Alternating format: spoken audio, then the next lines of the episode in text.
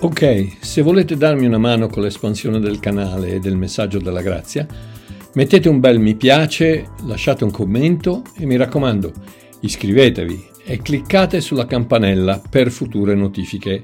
Grazie.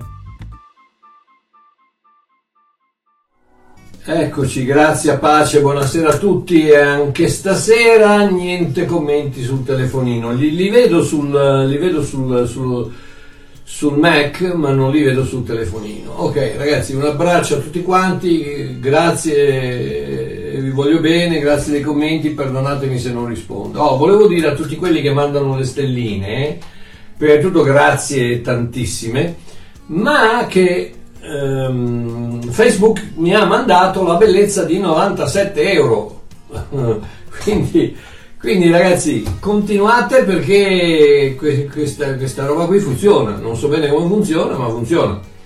Mi hanno mandato eh, ogni tre mesi, per cui sono, sono trenta euro al mese, ma, ma non è quello, è il fatto che mi fa piacere che qualcuno decide mentre sto predicando che gli piace quello che sto dicendo e manda, che ne so, cinquanta centesimi di euro o quello che sia, eh, e volevo appunto confermare il fatto che Facebook infatti mi ha mandato eh, cento, centosette dollari che sono novanta, novantacinque euro, una roba del genere. Va bene, oh, quindi grazie tanto, grazie a tutti, condividete mi raccomando, perché c'è tanto bisogno di questo messaggio in giro per il mondo. Oh, una persona di cui non ricordo il nome purtroppo mi ha mandato un video di un pastore del nord Italia che faceva parte di una, de- di una denominazione molto conosciuta con sede a Milano.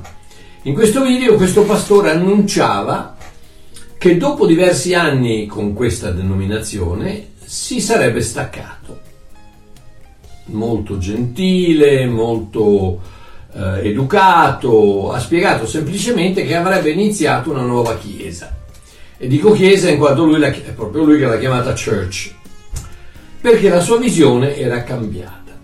Oh, tutto bene, fin qui nessun problema, ma immediatamente dopo aver detto che avrebbe creato una nuova chiesa ha fatto questa dichiarazione: voglio dire a tutti coloro che ci seguono che noi non crediamo assolutamente agli insegnamenti della ipergrazia, e ha pronunciato ipergrazia con una smorfia e con un tale sdegno che sembrava quasi avesse ingoiato un moscerino e volesse sputarlo fuori.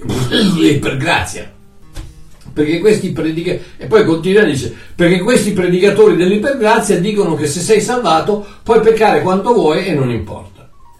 Anche ho fermato il video, perché intanto so già dove vanno. Ah, buonasera, buonasera Mario Benedizione, buonasera a te, meno male è venuto fuori un, un commento.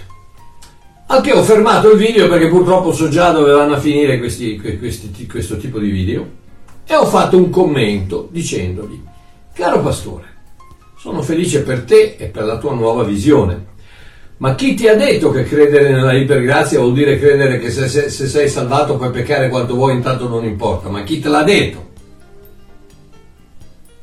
E già che ci sei, potresti spiegarmi il concetto di agapao in Giovanni tre sedici, quando dice che poiché Dio ha tanto amato agapao? Agapao è, è amore senza condizioni, incondizionato, quindi non ci sono condizioni, quindi non, non, il fatto che, che tu pecchi o non pecchi non ha niente a che vedere con l'amore di Dio, non ci sono condizioni. Non dice che poiché Dio ha tanto amato il mondo tu, solo quelli che non peccavano o quelli che, che hanno deciso di non peccare più, no, l'amore di Dio è illimitato, incondizionato, senza, senza nessun, senza nessun um, confine. E poi gli ho detto magari anche magari anche se mi puoi spiegare il concetto della vita eterna, perché qui casca sempre l'asino, il religi- l'asino religionista casca sempre qui, quando gli chiedi spiegami la vita eterna, loro ti dicono sì vabbè eterna sempre che non pecchi, perché allora poi diventa temporanea. Ma chi te l'ha detto? Ma, ma dove le andate a trovare queste cose? E poi grazie, un abbraccio e tanti, tanti auguri per la tua, per la no- tua nuova chiesa. Questa purtroppo è l'ignoranza della maggior parte dei pastori per quanto riguarda questa eresia chiamata ipergrazia. non ne hanno capito niente, ma niente. Ripetono a pappagallo quello che hanno sentito dire originalmente dal giudeo messianico Michael Brown e che sia tristemente sparso per gran parte del mondo evangelico, soprattutto italiano, senza sapere niente di quello che è questa meravigliosa cosa chiamata Iper-grazia. C'è soltanto questo, questo eco, questo eco di Michael Brown che dice Hypergrace, Hypergrace, allora vuol dire che se loro dicono che se tu, se tu sei salvato, sei sempre salvato, puoi peccare, puoi uccidere, puoi fare quello, ma chi te l'ha detto? Ma chi te l'ha detto? Ma dove sei andato a scovarlo? Non io. Oh, comunque, l'ignoranza. Ciao Tiziana, ciao Bella, finalmente veri commenti, grazie, meno male, ciao Bella. Um, l'ignoranza totale di questa meravigliosa cosa che si chiama ipergrazia. Iper, iper, tra l'altro, è il prefisso che troviamo in Romani cinque venti, huper in, in, in, in greco, uh, iper, dove la grazia charis, charis, iperperisseo, d'altre parole sovrabbonda, va oltre, supera il peccato. Dove Romani cinque venti dice dove il peccato abbonda la grazia sovrabbonda, iperperisseo, va oltre l'abbondo, quindi il peccato non potrà mai raggiungere la grazia perché la grazia iperperisseo, iperabbonda, va oltre, supera il peccato.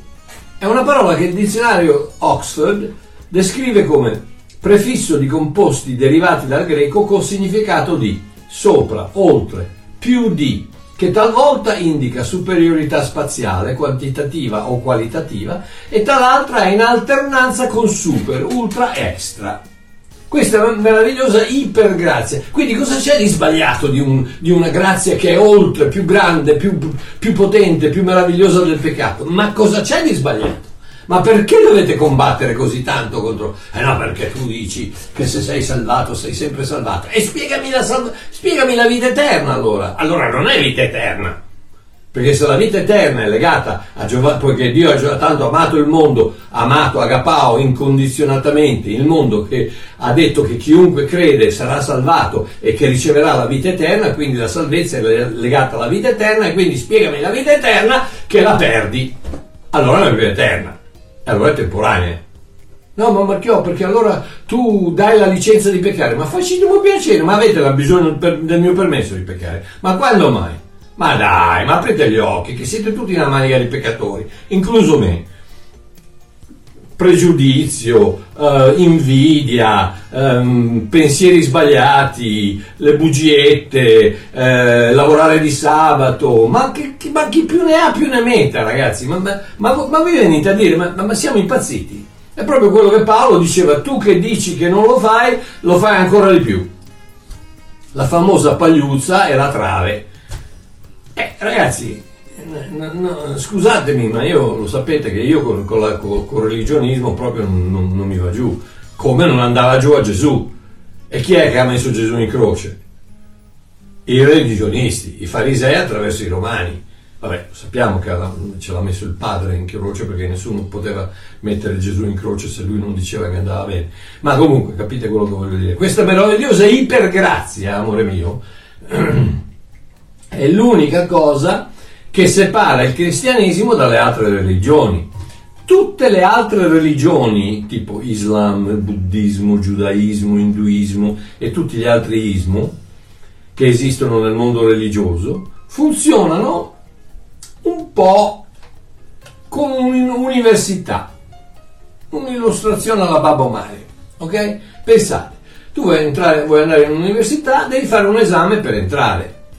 Ti vengono dati dei libri da studiare, hai dei professori che ti aiutano a imparare e alla fine del periodo di studi fai degli esami che ti permettono o no di conseguire quella laurea per la quale ti sei iscritto all'università, giusto? In altre parole, tutto è basato su ciò che tu sai, ciò che tu hai imparato, i risultati degli esami che tu hai completato e i meriti che tu hai dimostrato, giusto? Se tu non sei bravo abbastanza, ciccia. A meno che non c'hai il papà che Se non sembra abbastanza, ciccia, la stessa cosa avviene con qualsiasi religione che non sia basata sull'ipergrazia di Dio. E statemi a sentire, so benissimo il motivo per il quale quel pastore, quando ha detto ipergrazia, ha fatto una faccia come se avesse messo il piede su una cosa lasciata da un cane sul marciapiede sotto casa, perché la sua ignoranza gli faceva credere che la ipergrazia è diversa dalla grazia. No, no, grazie e ipergrazia sono la stessa cosa. Iper è solo un prefisso che descrive ancora meglio le qualità intrinseche della grazia, non le cambia, le amplifica. L'ipermercato è più che un mercato. La S lunga è una S lunga, è più, più lunga di una S. Ah, c'entra niente la S lunga. L'ipermercato è più mercato di mercato, cioè più grande, più... Eh, la grazia non viene cambiata dalla parola iper, viene soltanto definita e amplificata. Ipergrazia è una grazia ancora più grande di quella che tu puoi immaginare, perché non esiste una grazia più grande della grazia. La grazia è grazia e iperabbonda, quindi sovrabbonda. Viene chiamata ipergrazia per sbaglio, perché, perché ripeto, c'è una grazia sola, non, non ci sono due, non c'è l'ipergrazia e la grazia. Come l'ipergrazia è serie A, la grazia è serie B, no, è grazia, la grazia è grazia. Iper soltanto ti cerca di far capire alle nostre mentalità formato mentina tic tac che, che dove c'è il peccato a cento la grazia è a mille, dove c'è il peccato a mille la grazia è a un milione, se mai il peccato dovesse arrivare a un milione la grazia è a un miliardo. E perché? Perché iperperisseo è sopra, sovrabbonda a quanto il peccato può fare, perché non puoi, non puoi cogliere Dio di sorpresa.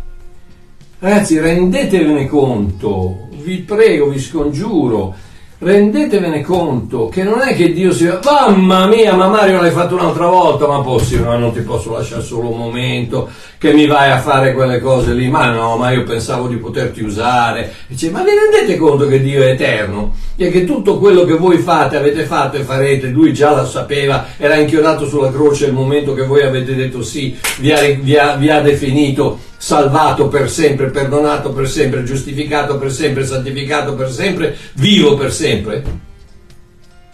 Non, non, Dio non è, non è quell'uomo con i capelli lunghi, bianchi, la barba bianca, il dito nel naso che dice mo, ma, ma, ma, ma guarda ragazzi, ma guarda questi uomini, non li puoi lasciare solo il momento che peccano di nuovo.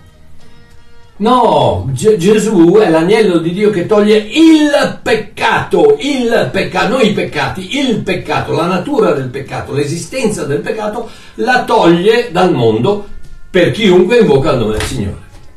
Ok, andiamo avanti. Nelle religioni non cristiane, ma tristemente anche in tante denominazioni cristiane, che pur facendo lo stesso errore si salvano proprio perché cascano appunto sotto il meraviglioso ombrello della ipergrazia, pur essendo, pur essendo in errore, sono cristiane per cui sono coperte dalla grazia. In queste religioni, nelle religioni non cristiane, il procedimento è lo stesso. Devi sostenere un esame, che sia un battesimo, una preghiera speciale, una dichiarazione di fede, o una qualsiasi altra forma di iniziazione, la famosa, la famosa preghiera della salvezza, no?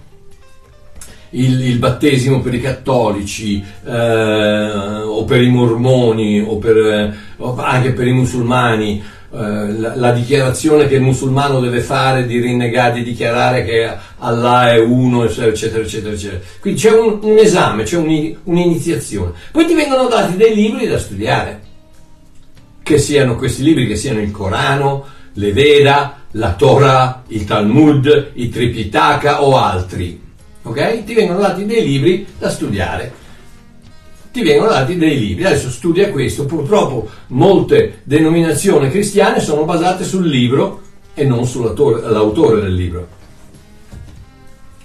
Um, poi, e poi c'è, hai dei professori che ti aiutano a imparare, come all'università. il rabbino, l'imam, il guru, il pandit pujari, eh, il sacerdote, alla fine devi sostenere un esame, giusto? Che è sempre, sempre, sempre basato sui tuoi meriti, su ciò che hai imparato e messo in pratica di quella, di quella religione. Questo è Islam, tutte le religioni e tante purtroppo anche parte della religione cristiana che, che ripeto, quelli tipo... tipo anglicani, cattolici, eccetera, se hanno creduto in Cristo, anche se sono sbagliati, anche se fanno quell'errore, anche se pensano di dover passare l'esame per quanto conoscono la Bibbia, per quanto si comportano bene, non importa, perché vengono salvati eternamente dalla fede, per grazia, attraverso la fede nel nome di Cristo. Quindi pur se sono, pur se sono eh, ehm, sbagliati, sono pur sempre salvati, ma non Islam, non buddismo, non induismo, perché loro non, non hanno, non possono chiamare, non possono invocare il nome del Signore perché non credono che Gesù Cristo sia Dio. Quindi ritorno a, a dire che devi fare un esame, ti vengono dati dei libri, devi studiare, i professori, imam, rabbino, eccetera, eccetera, ti insegnano e alla fine fai un esame che passi in funzione de, dei tuoi meriti, in funzione di quello che fai. E, è proprio come vieni bocciato all'università se non ti meriti la laurea, così vieni bocciato dalla religione se non ti meriti la salvezza.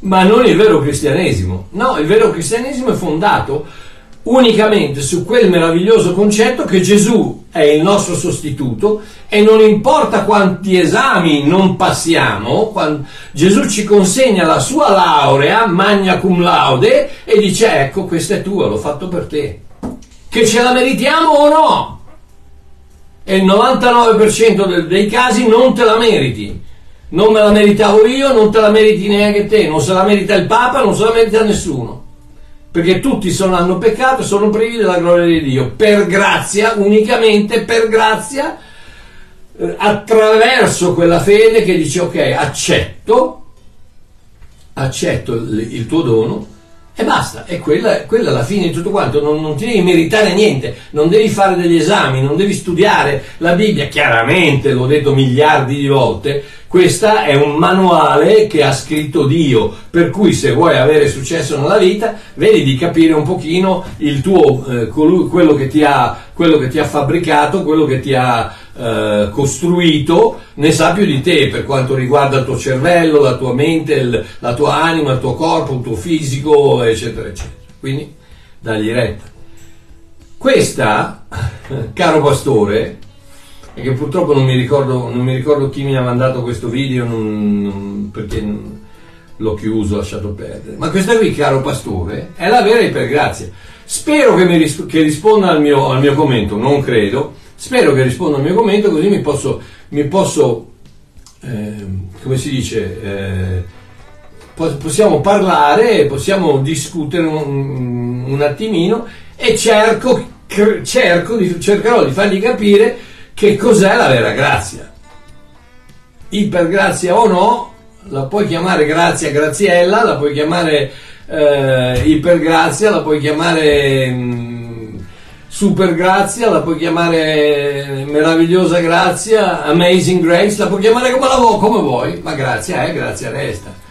Tutti gli, tutti gli altri sono aggettivi, sono, eh, sono cose che possono aggiungere o specificare meglio, ma grazia è, grazia rimane.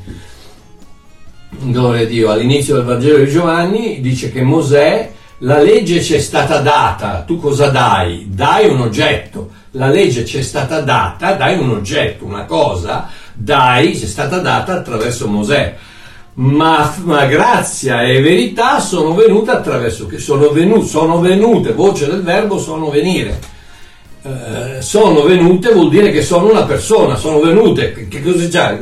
C'ha le gambe? Eh? C'ha le gambe? No, no, sono venute perché? Sono venute perché sono venute nella persona di Cristo, il quale è grazia ed è verità.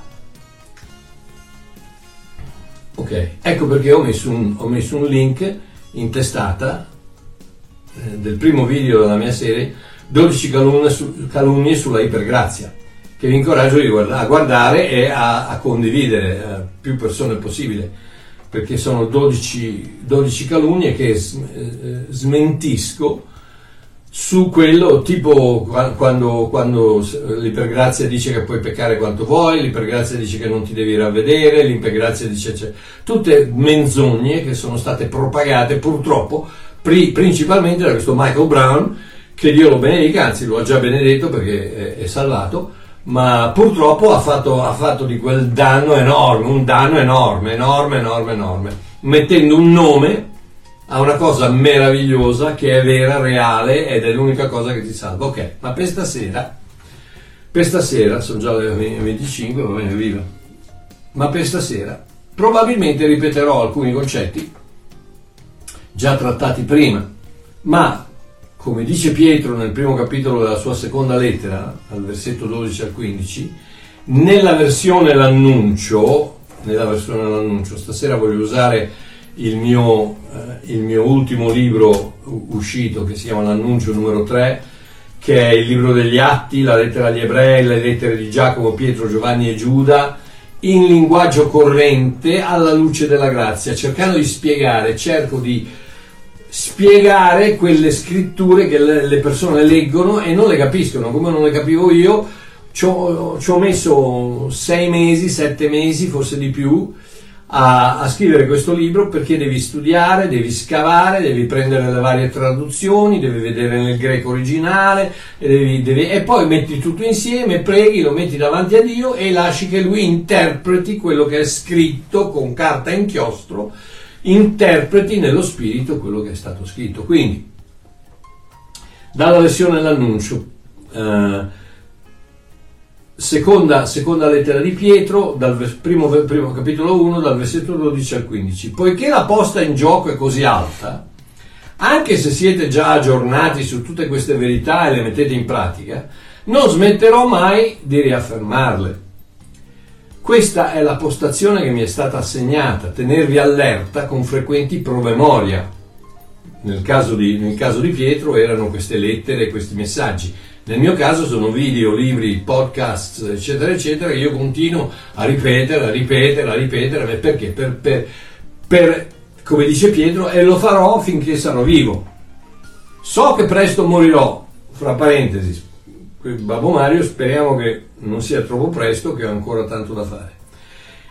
eh, Pietro dice: il Signore me l'ha detto chiaramente, quindi sono particolarmente ansioso che voi abbiate tutto quanto nero su bianco, così che dopo la mia dipartita possiate farvi riferimento ogni volta che lo riterrete necessario. Ecco perché batto e ribatto sempre sulle stesse cose, perché ciò che conta è Gesù, solo Gesù, cento per cento Gesù, senza coloranti, additivi o diluenti aggiunti, punto, e non finirò mai di dirlo.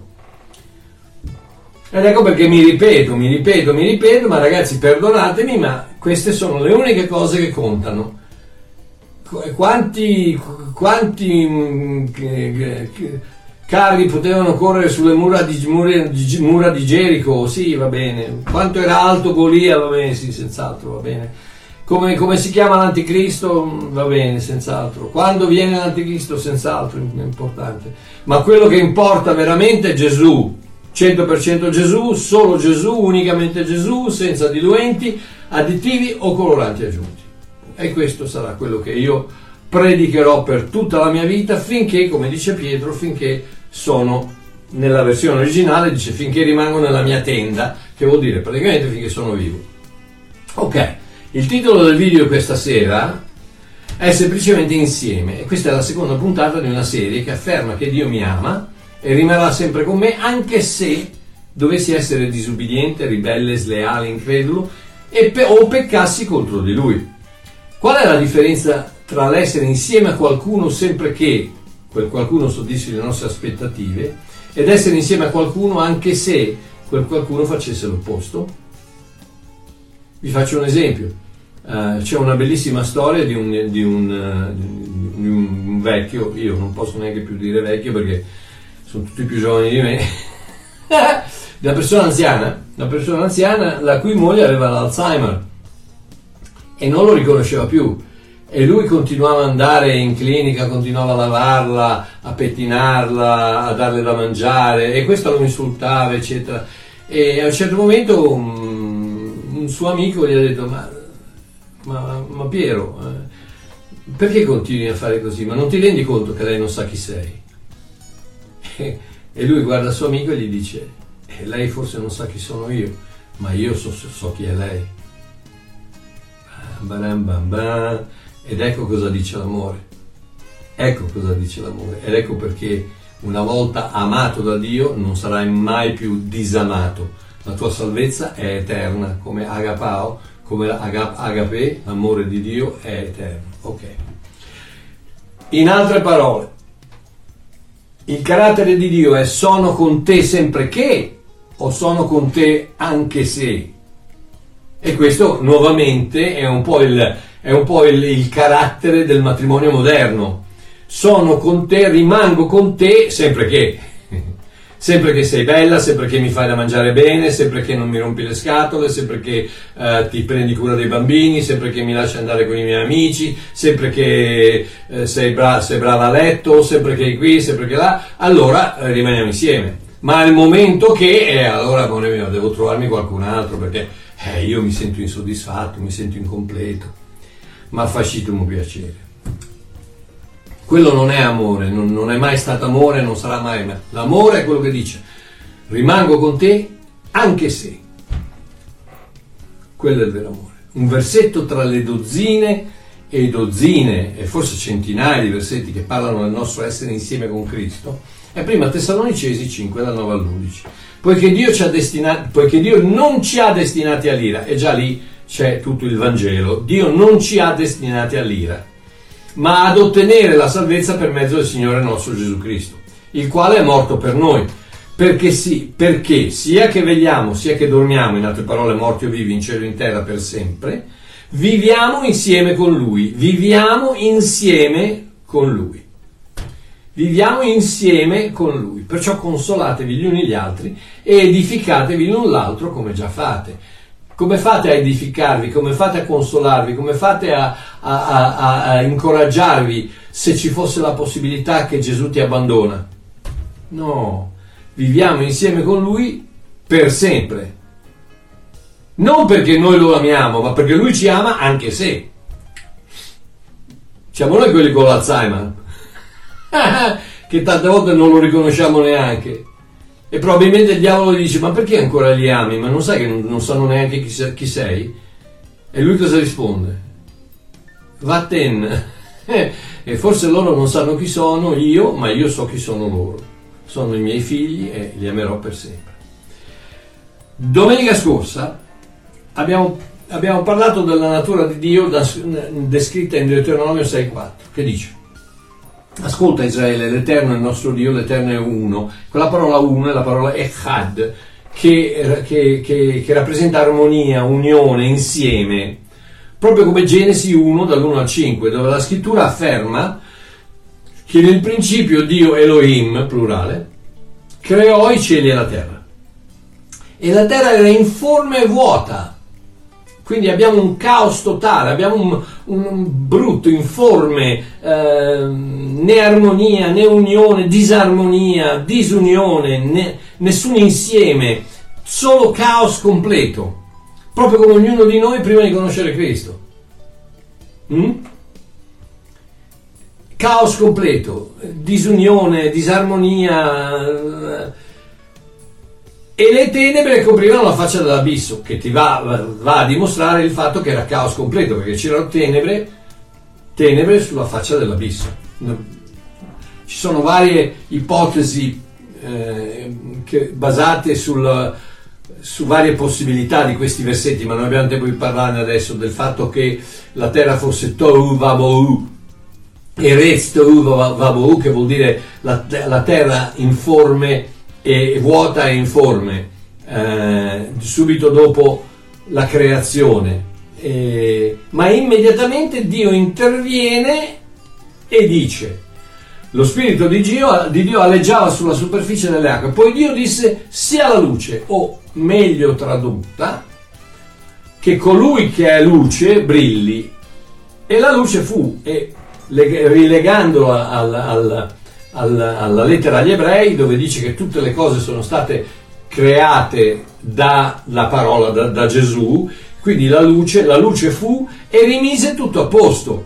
Questa non è altro che la prima apparizione di Gesù Cristo, che è la luce, come dice Giovanni, Giovanni otto, Giovanni nove, uh, che è la luce, ma non abbiamo tempo di spiegare. Dopodiché Dio mette a posto il caos, riportando ordine alla sua creazione. Dio vide che la luce era buona e Dio separò la luce dalle tenebre, separò la luce del buono dal cattivo, il buio dal, dalla luce, separò la luce dalle tenebre e Dio chiamò la luce giorno, Yom, e chiamò le tenebre notte. Così fu sera e poi fu mattina.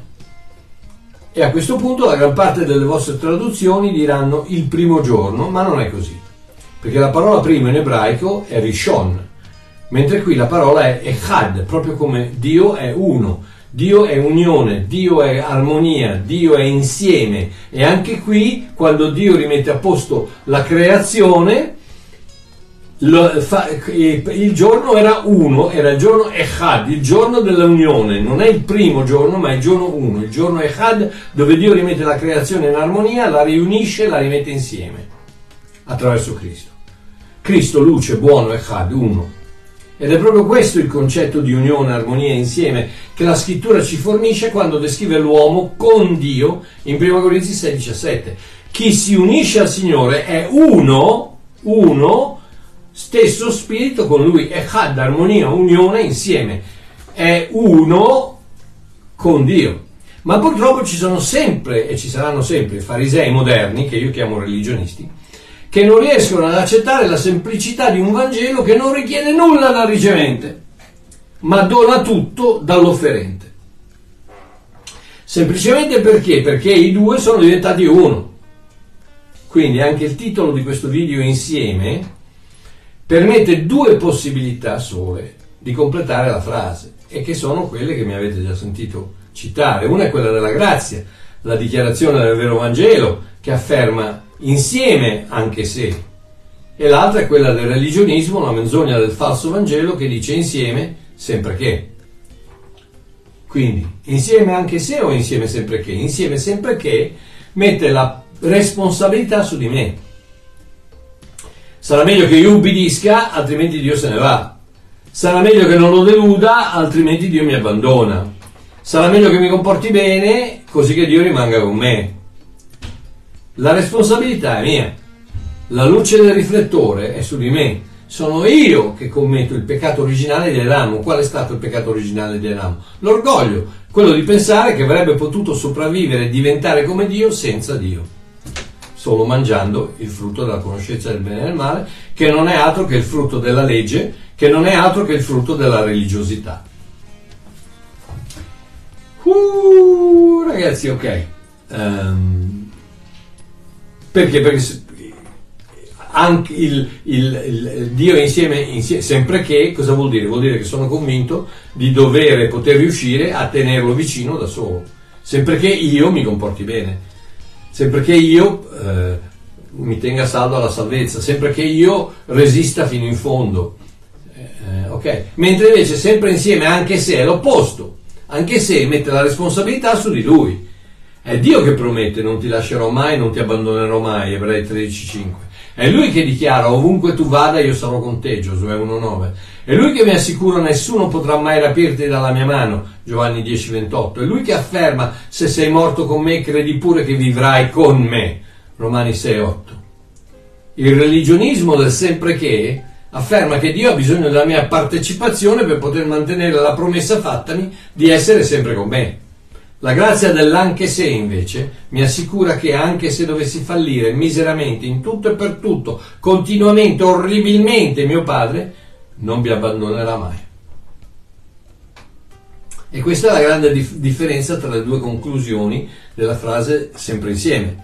Una afferma che io posso rimanere con, con Lui se proprio ce la metto tutta. L'altra dice che non ho nulla di cui preoccuparmi, in quanto è Lui che mi ha promesso di non lasciarmi mai, punto.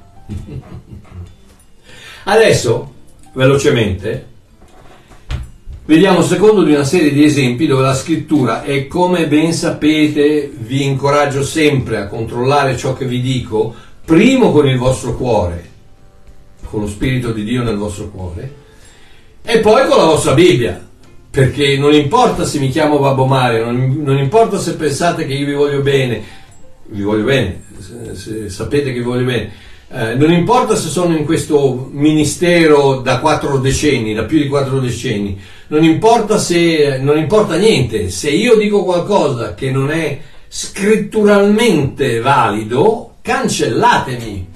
Ed è questo che io cerco di dire a tutti quelli che mi attaccano con le varie cose eccetera eccetera, ma provatemi che quello che dico è sbagliato, provatemi che quando dico con una sola offerta egli ha reso per sempre perfetti coloro che ha santificato, provate, provate il fatto che ho torto quando dico che siamo perfetti, quando dico che siamo santificati, quando dico che siamo per sempre salvati.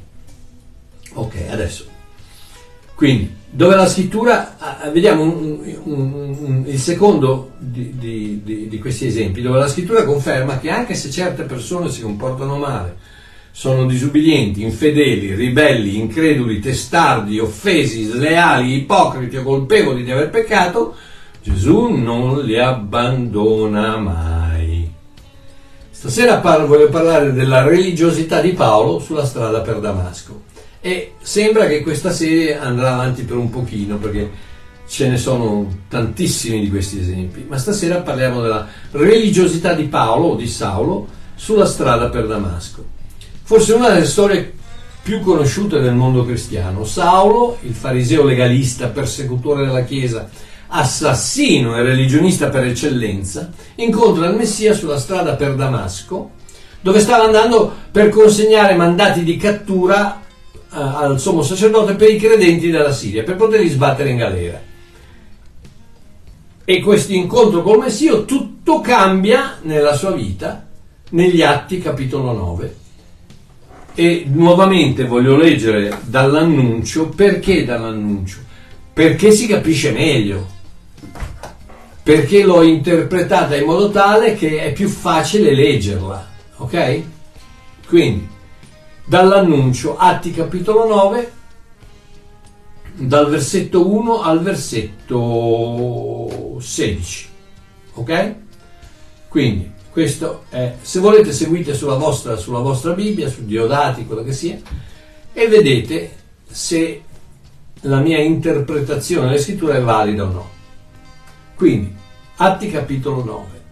Intanto Saulo, il giovane fariseo ai cui piedi gli assassini di Stefano avevano, avevano lasciato i loro mantelli, fumava di rabbia, smanioso di mettere le mani sui credenti per poterli uccidere. Sputando insulti e minacce contro i discepoli di Gesù, Saulo andò dal sommo sacerdote e ottenne mandati di cattura da portare nei luoghi di adunanza a Damasco, in modo che se, in modo che se avesse trovato qualcuno appartenente alla via, uomo o donna, avrebbe potuto arrestarli e portarli a Gerusalemme.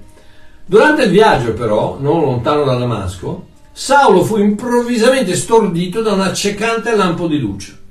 Mentre cadeva a terra, udì una voce che diceva: Saulo, Saulo, perché mi stai perseguitando? E Saulo dice: chi sei, maestro? La voce rispose: io sono Gesù, quello a cui stai dando la caccia. Alzati e vai in città, lì ti verrà detto cosa dovrai fare. Oh, i suoi compagni rimasero ammutoliti perché percepivano il suono ma non riuscivano a vedere nessuno. Nel frattempo Saulo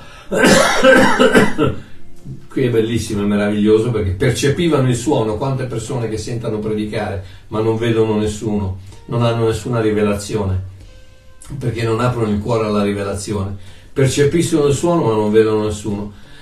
Nel frattempo Saulo, sollevatosi da terra, si ritrovò completamente cieco. Allora i suoi compagni lo portarono per mano a Damasco, dove rimase tre giorni completamente cieco, senza mangiare né bere. A quei tempi viveva a Damasco un cristiano, un certo Anania. Durante una visione il Signore lo chiamò: Anania.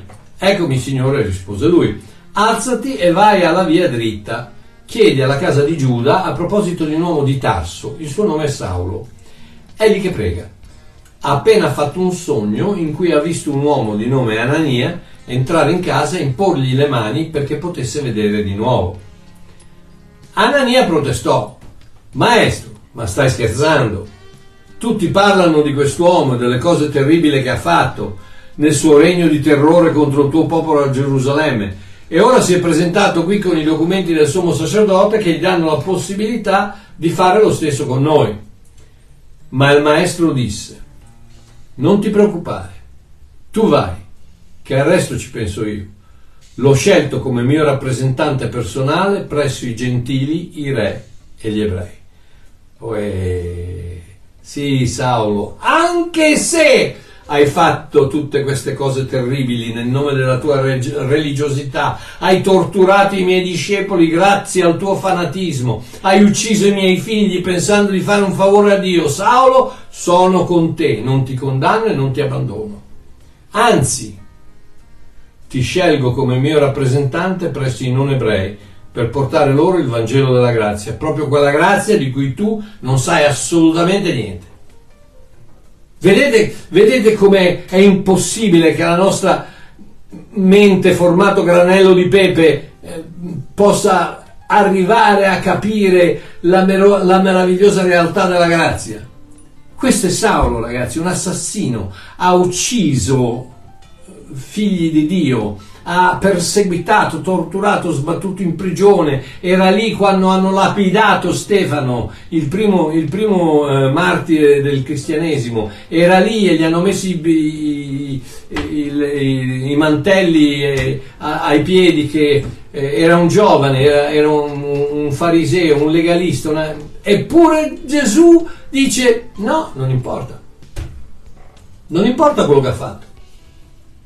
Quello che importa è quello che io gli chiederò di fare. E io non lo abbandonerò mai, non lo lascerò mai, non lo condannerò mai, non lo punirò mai, non lo caccerò mai, perché la mia grazia è iper-grazia, sovrabbonda qualsiasi cosa che lui possa aver fatto. Non solo, ma lo scelgo come mio rappresentante per portare il Vangelo della grazia ai gentili. Ragazzi, proprio quella grazia di cui lui non sapeva niente, ma niente, non aveva, non aveva un, un grammo di grazia con cui grattarsi il naso, ma niente, niente, niente, niente. E proprio quel Saulo Gesù lo sceglie per andare a parlare di grazia.